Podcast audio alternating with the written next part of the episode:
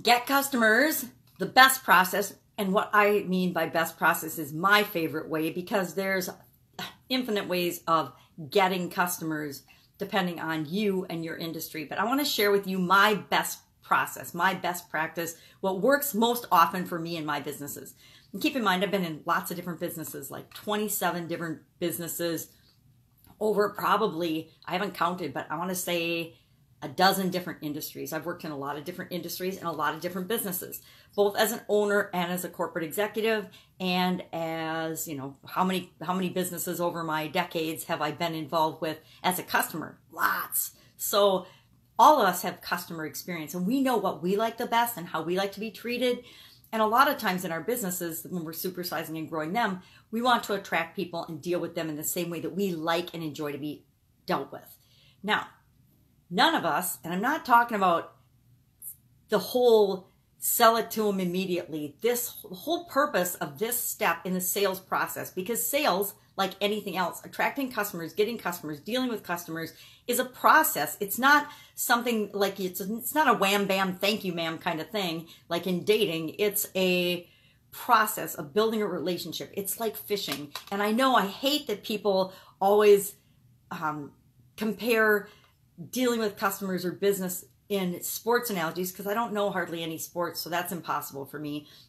But fishing, I do know. I used to fish a lot when I was married. We fished and we went on fishing trips every single year. We went on walleye fishing trips. And so I learned a lot about what type of fish we wanted to catch, walleyes, what kind of bait they needed to be used to attract them, to catch them, then the best places to fish, where to find those fish, which we talked about yesterday, all the different ways, both offline and online, that you can find where the fish you want to catch or the customers you want or the clients you want to have actually hang out.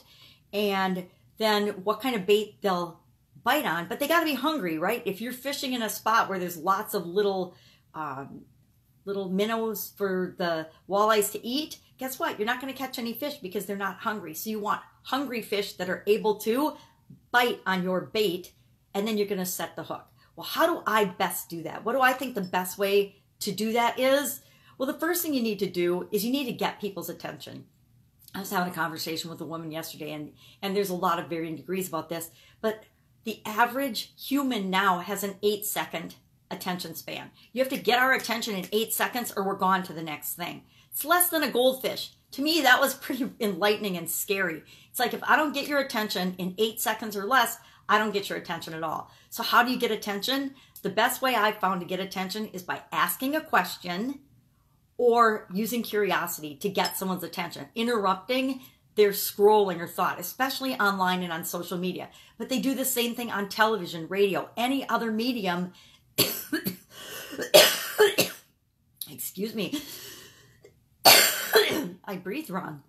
I didn't know you could breathe wrong, but apparently you can. But you got to get people's attention. So, how are you going to do that? A question or curiosity are my two favorite ways. And if I can ask a question that raises curiosity or, or breaks somebody's scrolling or attention, that is the best thing.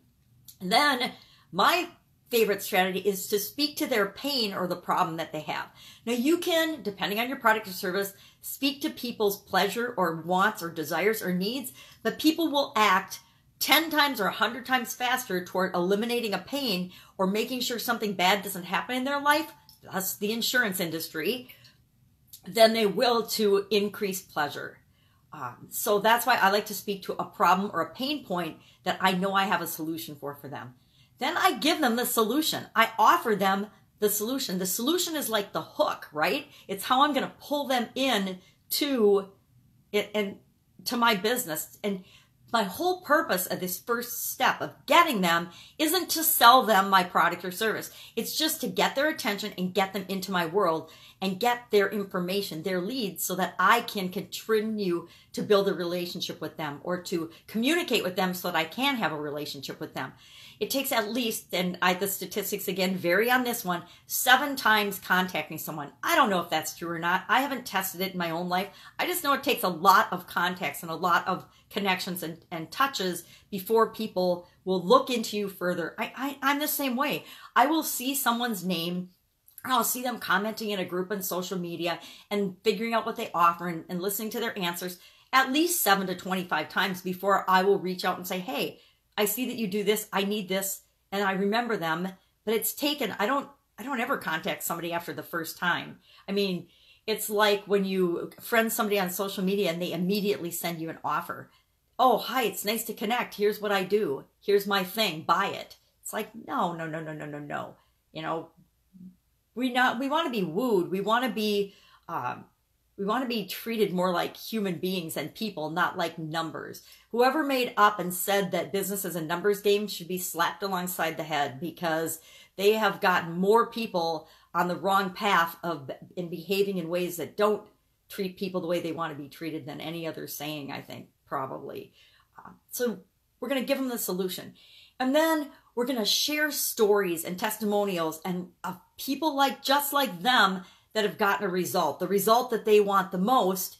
And we're going to share those stories and those case studies and those testimonials because that's how we set the hook. That's how we really ensure that they'll give us their phone number or their contact information or their messenger link or their email so that we can go to the next step of the sales process, which is trying to win them over. And we're going to talk about that tomorrow. How do you win people over? Once you get their contact information, once you've set that hook, how do you reel them into the boat? How do you catch them in your net, get them in the net? Love the fishing analogy and make them a part of your world and win that very first sale, that very first contact with you, because it doesn't happen overnight. It doesn't happen with one contact. With a very small percentage of people, it will, but for the most part, it doesn't.